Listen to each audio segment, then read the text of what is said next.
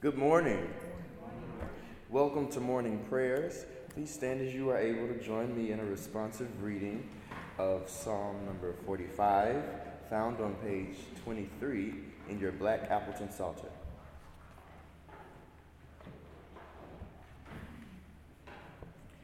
My heart is stirring with a noble song. Let me recite what I have fashioned for the king. My tongue shall be a pen of a skilled writer. You are fair man, graceful as your lips, because God has blessed you forever. Strap your sword upon your thigh, O mighty warrior, in your pride and in your majesty. Right out to conquer and cause the truth for the sake of justice. Your right hand will show you marvelous things. Your arrows are very sharp, O mighty warrior. The peoples are falling at your feet, and the king's enemies are heart. Your throne, O God, endures forever and ever. A scepter of righteousness is the scepter of your realm. You love righteousness and hate iniquity.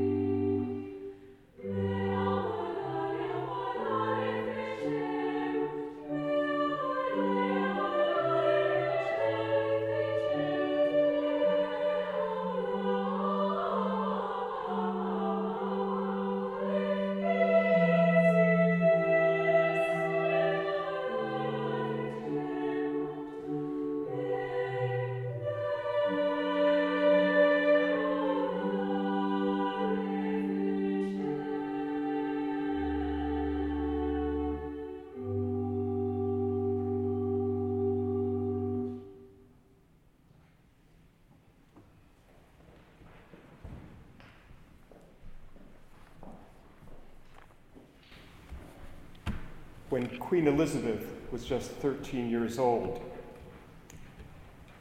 She brought a poem to her father, King George VI, and suggested he include it in his traditional Christmas address to the nation.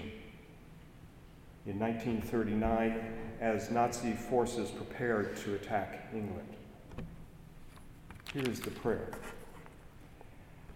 I said to the man who stood at the gate of the year, Give me a light, that I might go safely into the unknown. And he replied, Go into the darkness and put your hand into the hand of God. That shall be more to you than a light and safer than a known way. Last fall, I drove two and a half hours north of Boston up to the White Mountains to climb Mount Washington. It's a cold and desolate place that has clocked winds over 231 miles per hour. It has some of the worst weather in the world, and 139 people have died trying to climb it. On that day, the, the mountains were just aglow as the sun set. I had gotten a late start, and I knew that I would have to walk for several hours in the dark in order to get my, to my campsite. Above the tree line, there really isn't any trail anymore, just a ridge and cliff covered with rocks.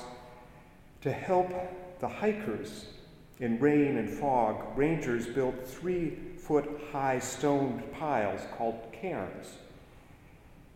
These were about every hundred yards. They capped each pile with a white quartz rock to make it more visible. Well, as I walked, the night turned pitch black, and the dim light from my headlamp was swallowed by the vast expanse of gray rocks. I peered into the darkness for a white stone, but saw nothing.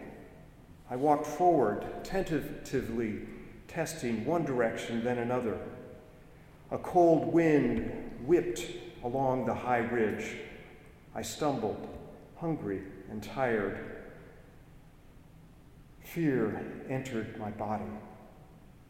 I tried another direction, straining my eyes, and finally saw a pale glow in the darkness.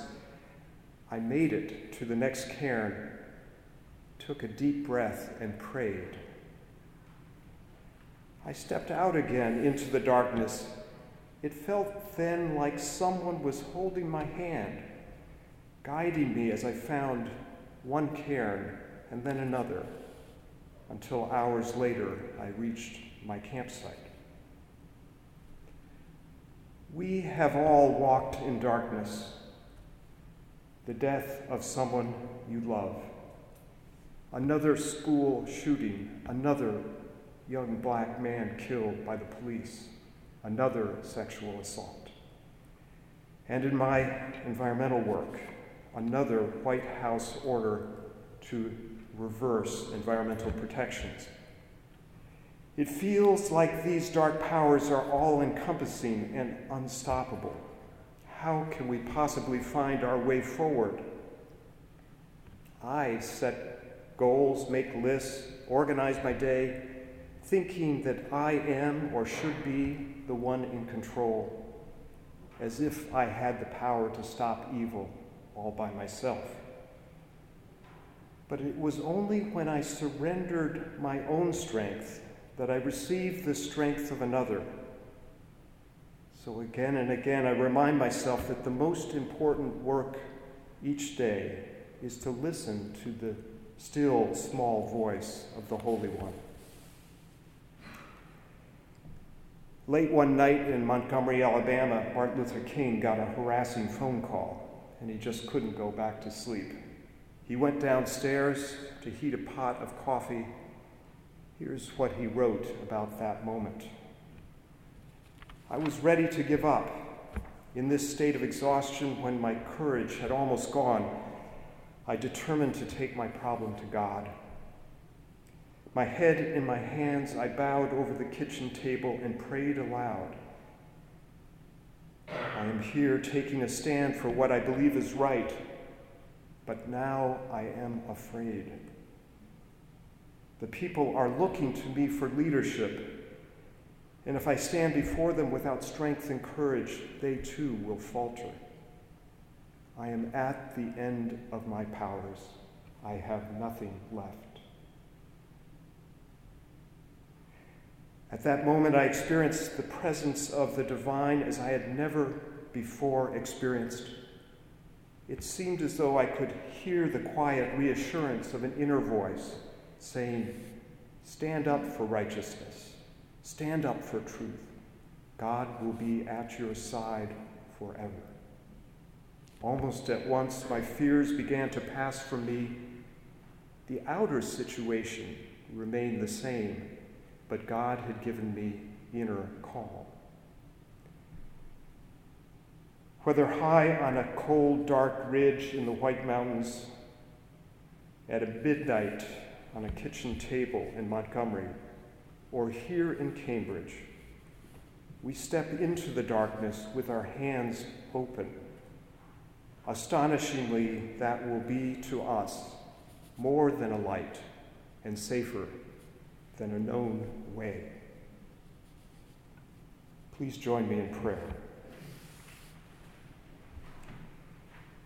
Lord God, you have called your servants to ventures of which we cannot see the ending, by paths not yet trodden, through perils unknown.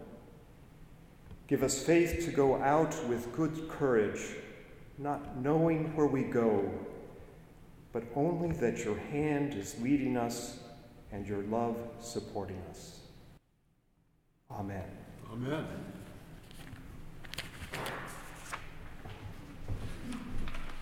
Please join me in the Lord's Prayer.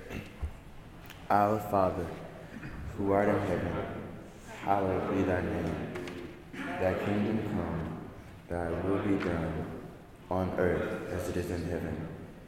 Give us this day our daily bread, and forgive us our trespasses, as we forgive those who trespass against us. And lead us not into temptation, but deliver us from evil. For thine is the kingdom, the power, and the glory, forever and ever. Amen. And now please stand as you are able to join in the singing of the hymn, For the Beauty of the Earth hymn number four in your crimson hymnal, hymn number four.